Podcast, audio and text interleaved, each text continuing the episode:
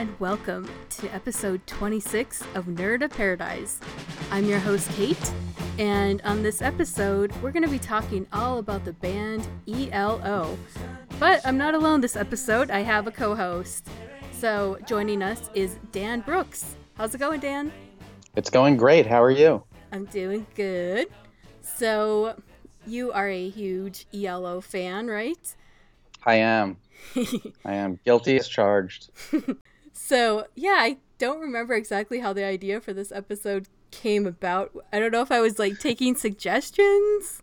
You might have um I don't know. I was probably talking about it on Twitter as I do to I think everyone who who follows me to their annoyance. Um because uh, it's something I've done uh, for years and I think maybe you didn't know them or you knew them a little bit and one of us threw the idea out there of let's do a podcast about it. And uh, for me, that nothing sounds better than talking about ELO on a podcast. So awesome. I was I was down from uh, from the beginning.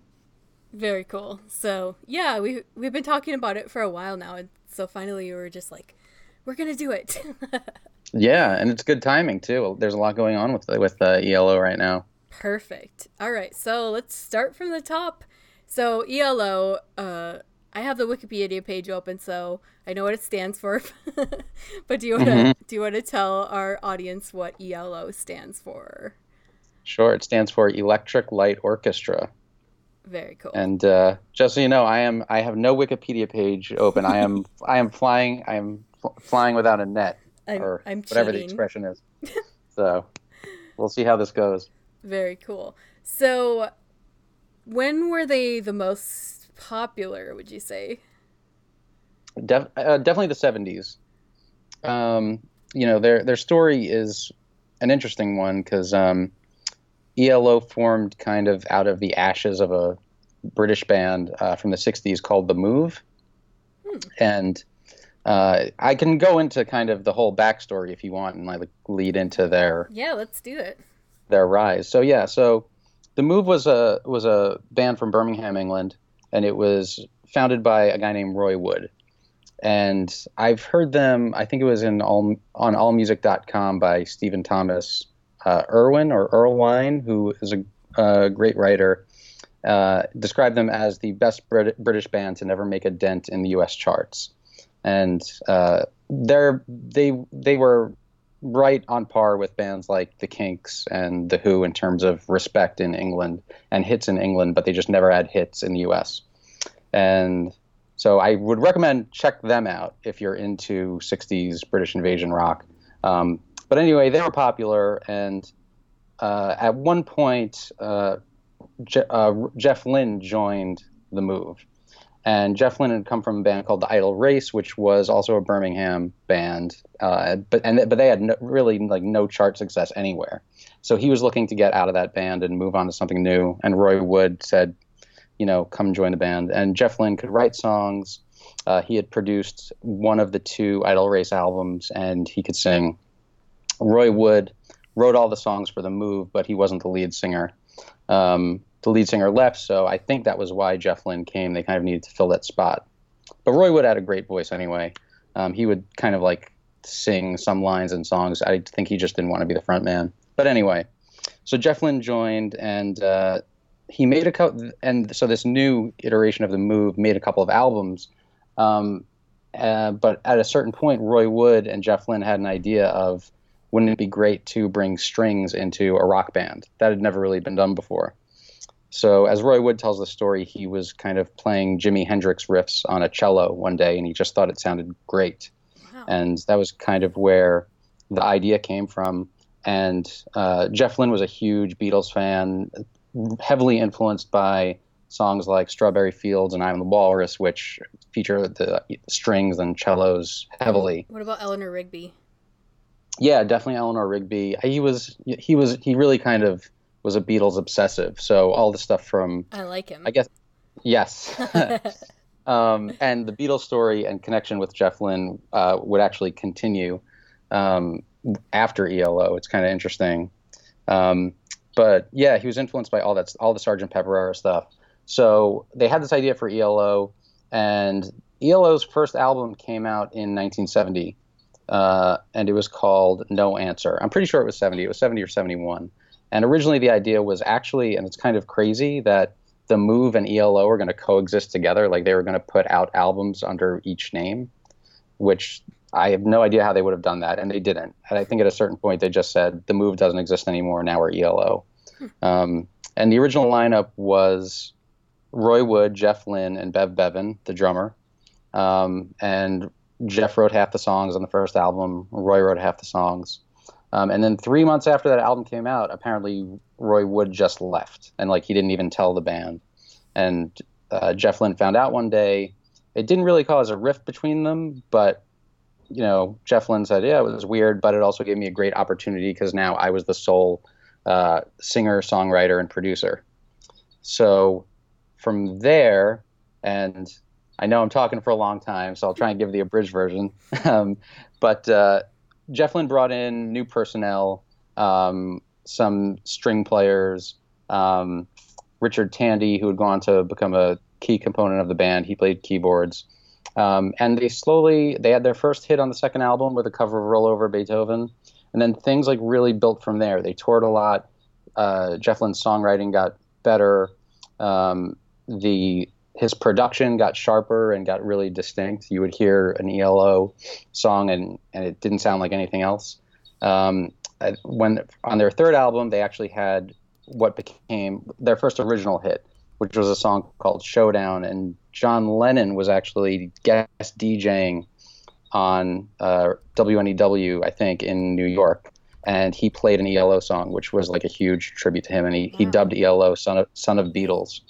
Um, and then then the hits got massive and the album sales got massive and they just became one of the biggest 70s acts. Uh, hits like evil woman uh, do ya telephone line mr blue sky turn to stone rock aria. Uh, it's re- really incredible. I mean you might be able to look up the stats there on wikipedia, wikipedia but it something like 16 top 20 hits uh, in in the span of just a couple of years um, so, and then the the apex was really in 1977, which as a Star Wars fan is always meaningful. Um, I think there was something in the water then because the, the album was called Out of the Blue and it had a big spaceship on the cover, and they toured and when yeah and when they toured, um, they they played in a huge spaceship. Um, so, uh, but that album sold something like five million copies. So, yeah, and um, you know, the interesting thing about about the band, just in terms of their rise, but also the way people perceived them. Uh, you know, they were they sold tons of records. Their songs were hits, but they were never critical darlings. Uh, like Jeff Lynne got slammed for being a Beatles ripoff, uh, and that kind of I think that really stung him in a lot of ways, and it stayed with them for a long time. Um, but it really turned around recently, which as a fan was really nice to see. Um, but so that's like half their story. But before I continue, I've been talking a long time. Um, what what did you know about about them when we first started talking? And uh, not a whole lot. Like the songs, I actually recognized a lot of them. I'm obviously a big Beatles fan and and really mm-hmm. into that uh, time period with music. So like I'm mm-hmm. usually listening to like the classic rock station or things like that. So I was pretty familiar with a lot of the songs, but I found that I didn't really know the titles of them mm-hmm. um, or who they were by. That's usually the way it goes, yeah. Yeah. And then I thought it was interesting too because I'm a Doctor Who fan. Um, I recognized um, Turn to Stone. Did, are you a Doctor Who fan? I'm not a Doctor Who fan. Have I've just you, ever. Have you ever of... seen that episode since it has a ELO connection? No, I haven't. Now I'm gonna have to. Okay, um, cool. But yeah, so I, I think I had like researched like what song is that in there. So I think I knew that was ELO. Yeah. Other than that, like a, uh, just general time period. Um, yeah, that's about it. So I thought yeah. of a, another question. Sure. So um, back to the name um, Electric Light Orchestra. Does that have any meaning, or why did they choose that? You know, it actually does. That's a good question, yeah. and I don't. Re- I don't remember. Um, I forget. I forget what the where it comes from. I feel like it might have been an old TV show reference or something. I know or some there's a logo company. on here that looks like the General Electric logo. Yeah, I feel like it might have had something to do with that, but I, I honestly don't. I don't do remember. Ah. Okay, so uh, the band's name is an intended pun not only on electric light, as in a light bulb, as seen on early album covers, but also using electric rock instruments combined with a light orchestra, in quotation mark, and it says in parentheses, orchestras with only a few cellos and violins that were popular in Britain during the 1960s. interesting. That sounds like it- them. That that sounds kind of like their humor and the way they'd approach things. Awesome. um, yeah. So you said you've done some research. So what are you having li- listened to them a little bit now before we before we started talking? What do you what do you think? like, yeah, I just, I really love that genre, so I like them. Very nice. So, yeah. I approve of your. I'll accept your answer. I need to get like a greatest hits, or maybe you can help me like pick out which albums I should get. Sure. I think um, even though Out of the Blue is their biggest, I think their finest hour is really um, a New World record. That's a it's the album that came out right before, and the, there's just something kind of perfect about that album. Um, the songs all have this kind of there are I mean there are a bunch of rock songs on it, but they all have this kind of dark hue to them. And um, his singing is great. All the songs are different the sound that he had kind of really created himself, which was like this blend of uh, synthesizers and electronics and strings and guitars, um, really kind of like that was the the perfect version of it then. Um, and yeah, that to me is just one of the magical albums. Um, and I feel like you, you could really hear its influence today in bands like Grandaddy um, and like just a kind of across the board. Um, but they're, you know, they're, they're, the, the story of Jeff Lynne and ELO is kind of goes on from there. Um, yeah, that was going to be my next question. So, yeah, like, well, because I know just recently they were inducted into the Rock and Roll Hall of Fame, right? Yes, yeah. So, so that's now. So, like, what what happened in the years in between what you were talking about and 2017? Yeah, so you know it's um, it's really interesting because it's like I was saying they they were never critical darlings, and um, you know when I when I first got into ELO it was 1995, and I kind of um, got into them. My dad played me an album called on on the third day, which you know this has n- never really happened to me before, but literally from like the first note I stopped what I was doing. There's the opening track kind of comes on with this like booming sound.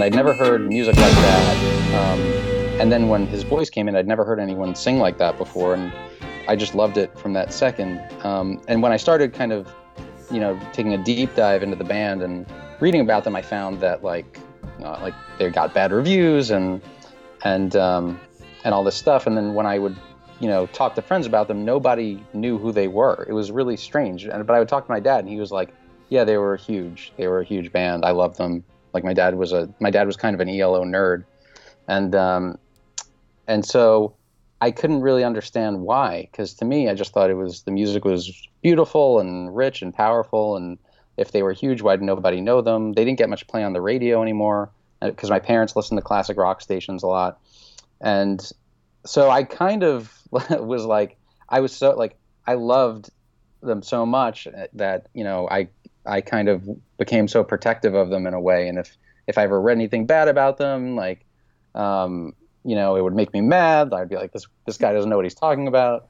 Um, so you know, I think a lot of it had to do with the you know, but when they came out, it was it was not cool to um, to emulate the Beatles in that way. Mhm. Like Oasis, Oasis uh, was much more blatant in how they took from the Beatles than ELO ever was, and not as creative. And uh, but then it was okay, and it was just a matter of time passing, I think. Wow. Um, you know, but anyway, so ELO kind of wound down as the in the 80s, and uh, I think Jeff Lynne kind of lost interest, and I think he felt a little confined by it.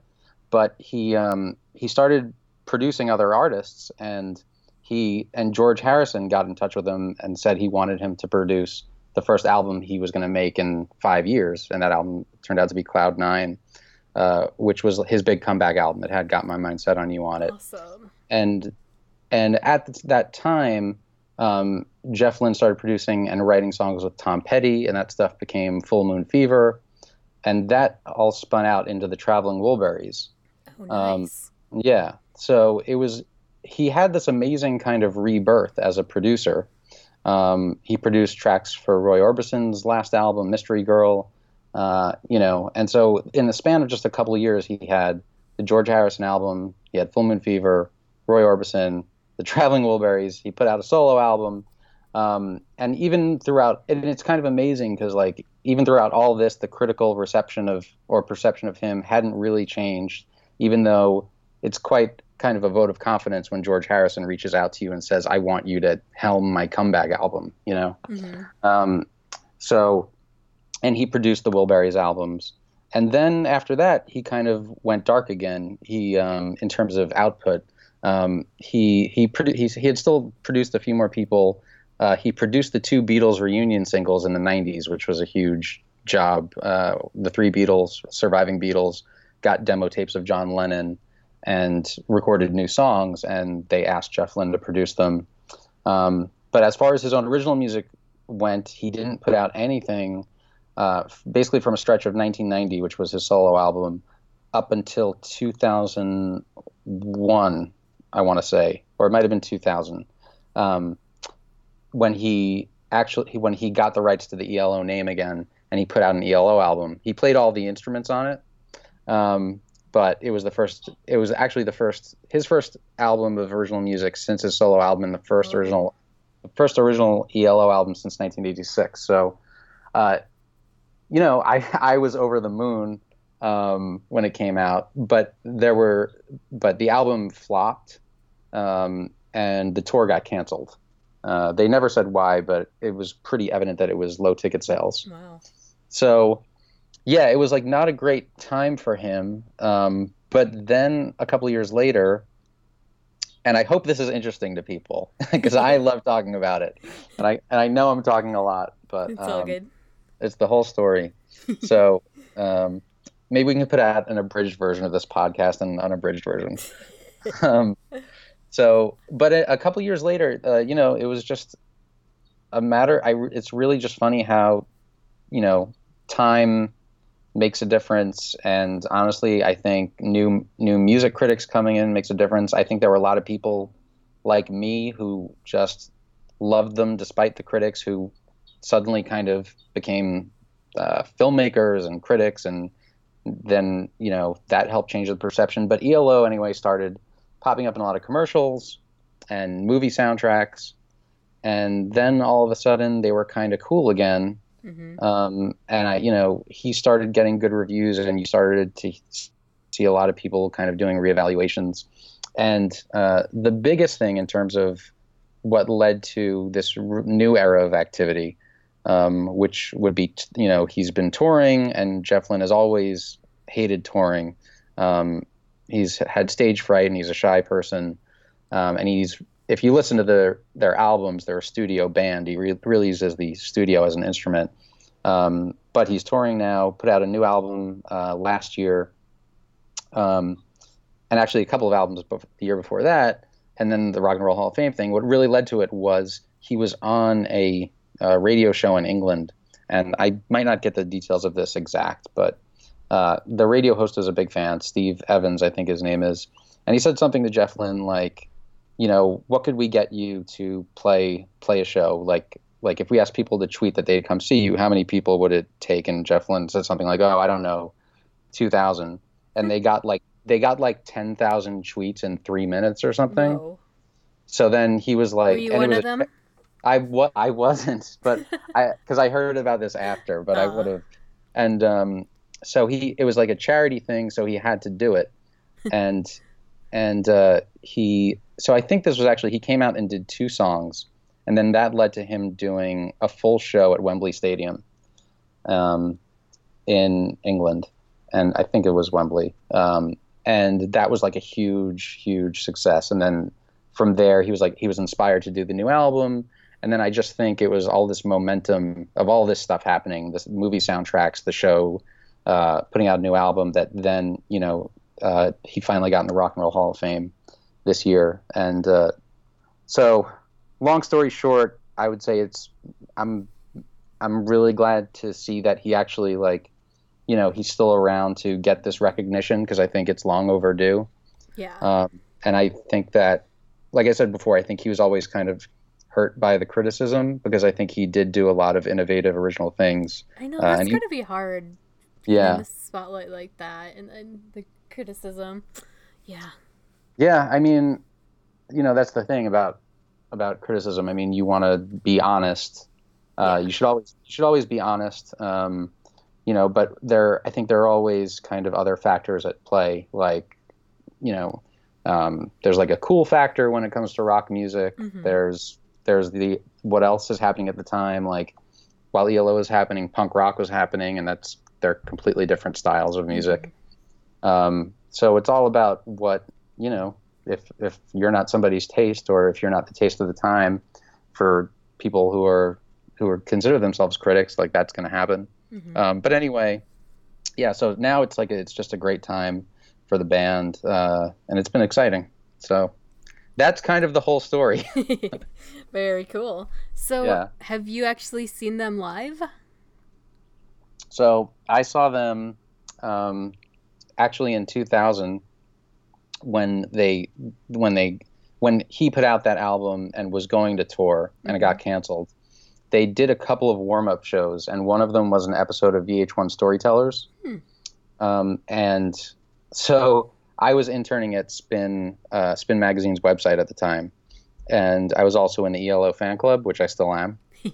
and uh, so to I wanted to go so bad because they, they were taping in New York and I went to NYU my, and my dorm was in the city, so it would be very easy for me to go. Mhm. So I the fan club ran a contest, which was uh, write an essay about why you deserve to go, and so I, I did that. I entered, and then I also asked my boss at Spin. I was like, "Can you get me on the list to go, and I'll review the show for the website." So I don't know what how I got in, but I know my boss made a phone call, and she was just like, "You're," on, and then when she got off the phone, she was like, "You're on the list." Nice. So I don't know, I don't know which worked, but either way, I got to go, and uh, that was that was amazing. The energy in that in that room, and it was very small. I think it might have seated only like 200 people. Um, so I would have, I was so close to the band. Um, the the energy was unlike any other concert I've ever been to. I mean, you could. It was something that it's really hard to articulate the feeling in the room because he had not played live in at that point like uh, 14 years you know which which you know was a really long time. Um, so just to see him doing you know out in public was like a like a shocking thing. And here he is playing all like these you know this like this incredible legacy of songs. Um, that was really special. And i after i did get his autograph and i had my box set with me and i kind of like pushed my way to the like the front of the crowd and i was just like i didn't want to say anything stupid. I didn't want to have to like have my memory with him regretting saying something. So i was just like would you sign my box set? And he and i was by far the youngest person there. Like elo has a lot of young fans now but then it was like it was you know not i was i was a special case. And uh so he gave me this kind of smile like a half smile like what are you doing here type thing and uh, he handed it back and i was just like thank you very much um that was it. And then I got to see them. Um, I saw them on this new tour. I saw them at Radio City with my parents, which was uh, which was really kind of special because they introduced me to the band. Oh, and then- nice. I went to the Rock and Roll Hall of Fame induction. Sweet. so- So, what was that like? Um, that was cool. It was. I mean, it was also nice because you know, like Pearl Jam was inducted, and they're a band that I love. Nice. Uh, and all everybody played. Joan Baez was inducted. oh, um, I love Joan oh. Baez. yeah, she was fantastic. Um, she had a lot to say. It was it was great to hear. Alicia Keys played. She played. Uh, she covered Tupac. um, who was inducted. Wow. Uh, so there were it was that was a great night. Um, you know they they every band only plays three songs, and uh, I was hoping that the original because the the induct the inductees who were brought into the hall were Jeff Lynne, Roy Wood from the and Bev Bevan, Bev Bevan from the original lineup, Mhm. and Richard Tandy who joined like an album later. And I thought I was hoping we were going to get to see them all play together. hmm Um, you know, especially I wanted to see Jeff Lynne and Bev Bevan play because Bevan's a great drummer, and they had a real falling out uh, when ELO split up. Mm. So, in fact, I don't know if they'd they'd seen each other in 30 years. So, um, so, but that didn't happen. Um, Bev Bevan couldn't make it. Roy Wood was there, but he didn't play, and uh, Richard Tandy, who actually does play in the touring band now, was sick or something. So, it was really just like Jeff Lynne with his own backing band, and it was cool. They opened with a cover of "Roll Over Beethoven" in tribute to Chuck Berry, who just died Oh, and uh, it was actually pretty awesome because the editor Jan Wenner, the founder of Rolling Stone, came out and gave some opening remarks, and then all of a sudden, like the curtain pulled back, and there's a huge image of Chuck Berry, and ELO is there, and they just went into their cover of "Roll Over Beethoven." It was like a really cool moment. Um, yeah, so they played that. They played "Evil Woman." They played "Mr. Blue Sky," cool. um, which were you know it's hard to argue with that. Yeah. So yeah, that was cool. That's amazing. So cool. Yeah. So it's you know it's it's funny because they were never considered like rock star like like crazy rock stars like they didn't trash hotel rooms Yeah. but I always find the their story is really interesting. That yeah, Um, that's so fascinating. Yeah. It's like So I the fickle road of fame. yeah, I mean it's really that story and it's uh, actually um I haven't seen it yet but apparently Mr. Blue Sky is featured prominently in Guardians of the Guardians of the Galaxy 2. Oh, nice. Yeah, I read an interview with um, James Gunn, the director, and he was talking about how if if the Guardians, he said the quote was, "If the Guardians had a house band, it would be ELO." and uh, he said that he had an ELO song in the first movie, but they had to cut it.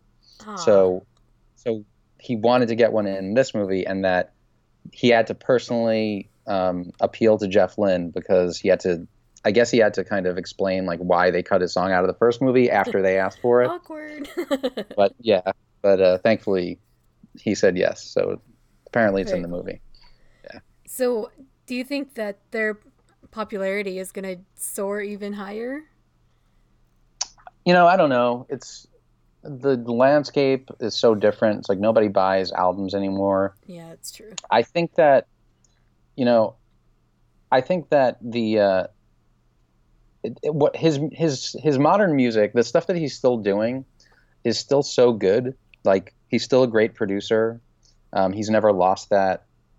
His stuff still sounds like ELO, but it sounds like ELO today. You know, he's always evolved his sound, and I could see his new songs getting into movies and getting into commercials. And um, however you feel about that that's kind of the way people get one way people get exposed to music now Mhm. you know? It's true. and so i definitely think there's a future there. Um, and i'll keep buying his stuff as long as it comes out. So he doesn't have to worry about that. Um, but yeah you know i just think like now the legacy is kind of there and the respect for them is there. So i think um, you know whatever we get from here on out because he's he's approaching 70 um, you know is just kind of like a nice bonus.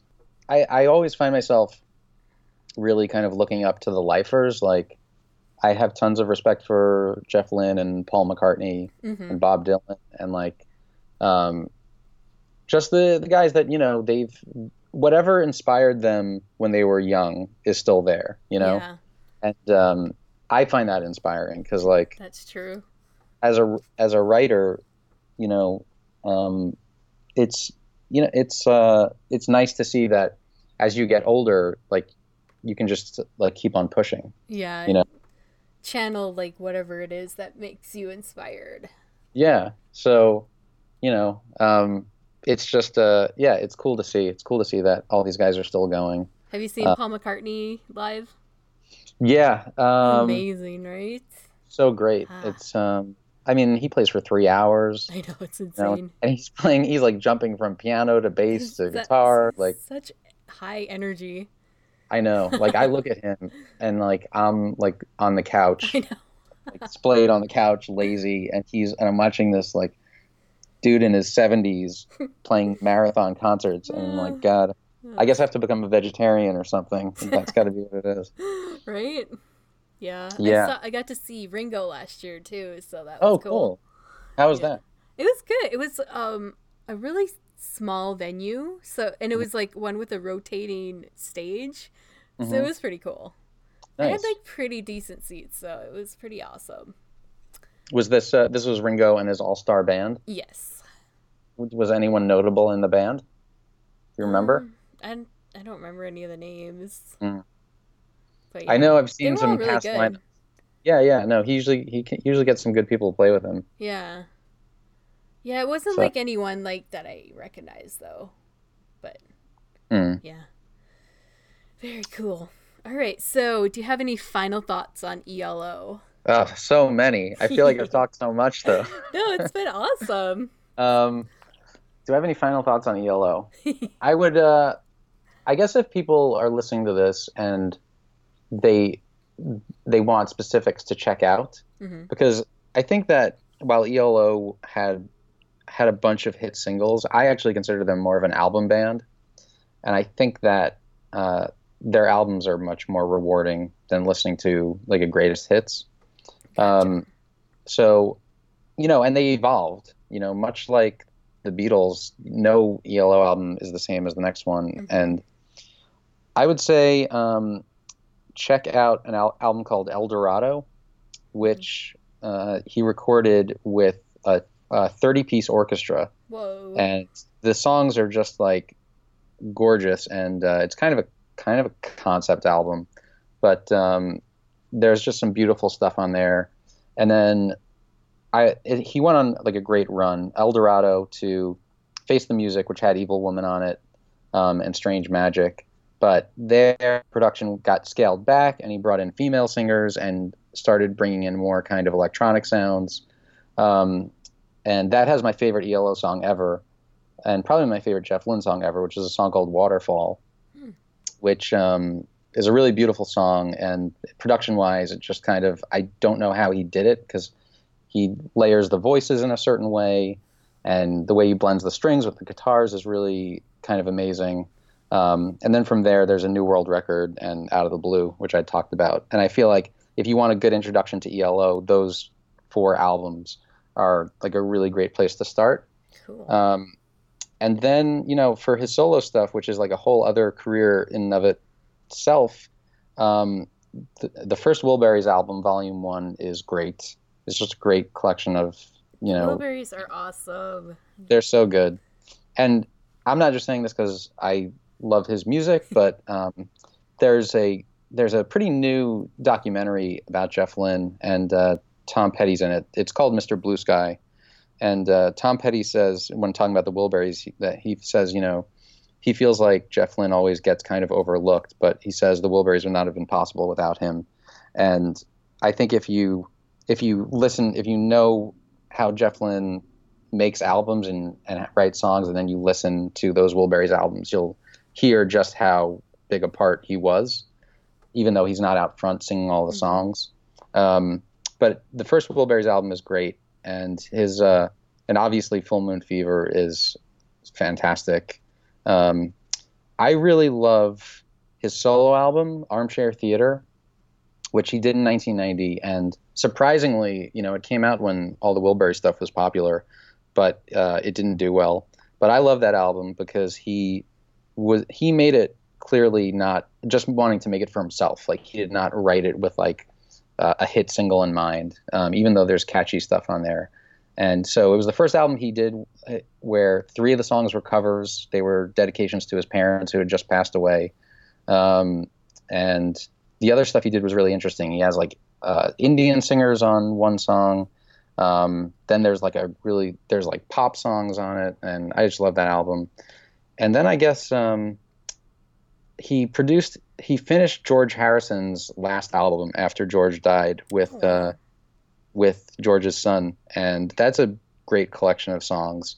And he did a great job. He didn't overpower it with his production sound. Um, I thought he was really kind of respectful of what George wanted. Um, and again, that's another album where you know George wrote all the songs, and it's not like he was writing a, a song that he was thinking like I have to get this in the charts. It's mm-hmm. just a collection of really personal stuff, and uh, I thought Jeff Lynne and uh, Dhani Harrison uh, did a great job finishing it up. So I feel like those are great places to kind of get a sense of this guy's entire career. Very cool. Yeah. Awesome. All so right. give him a chance. Give ELO a chance. Is all we're saying. yes. exactly. Is there any lo- any songs you'd like to sing before you go? oh my goodness, you don't want to. I might want to, but you don't want me to sing them. I'm just kidding. Um, yeah. All right. Well, thanks so much for coming on. Um, before you go, why don't you tell everyone how they can find you online and all that good stuff? Sure. Um, well, first of all, I'll say thank you for listening to me blather on about this.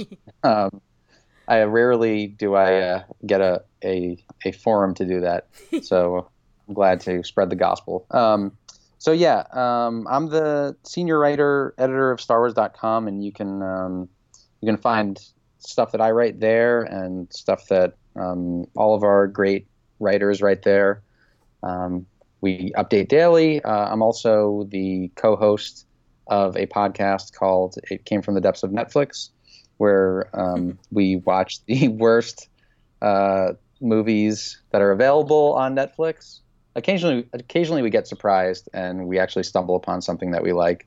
But um, it's a bad movie podcast, yes. and we have fun. And um, I'm on Twitter at Dan underscore Brooks. Awesome. I just thought of a question I forgot to ask you too. Oh, sure. Do you have a link to your review of the ELO show you went to? for Spin. I don't know if it still exists. I know is that is that website still up? I mean, that was in the days of dial-up. I know, right? um, like AOL, an AOL yeah. website or something.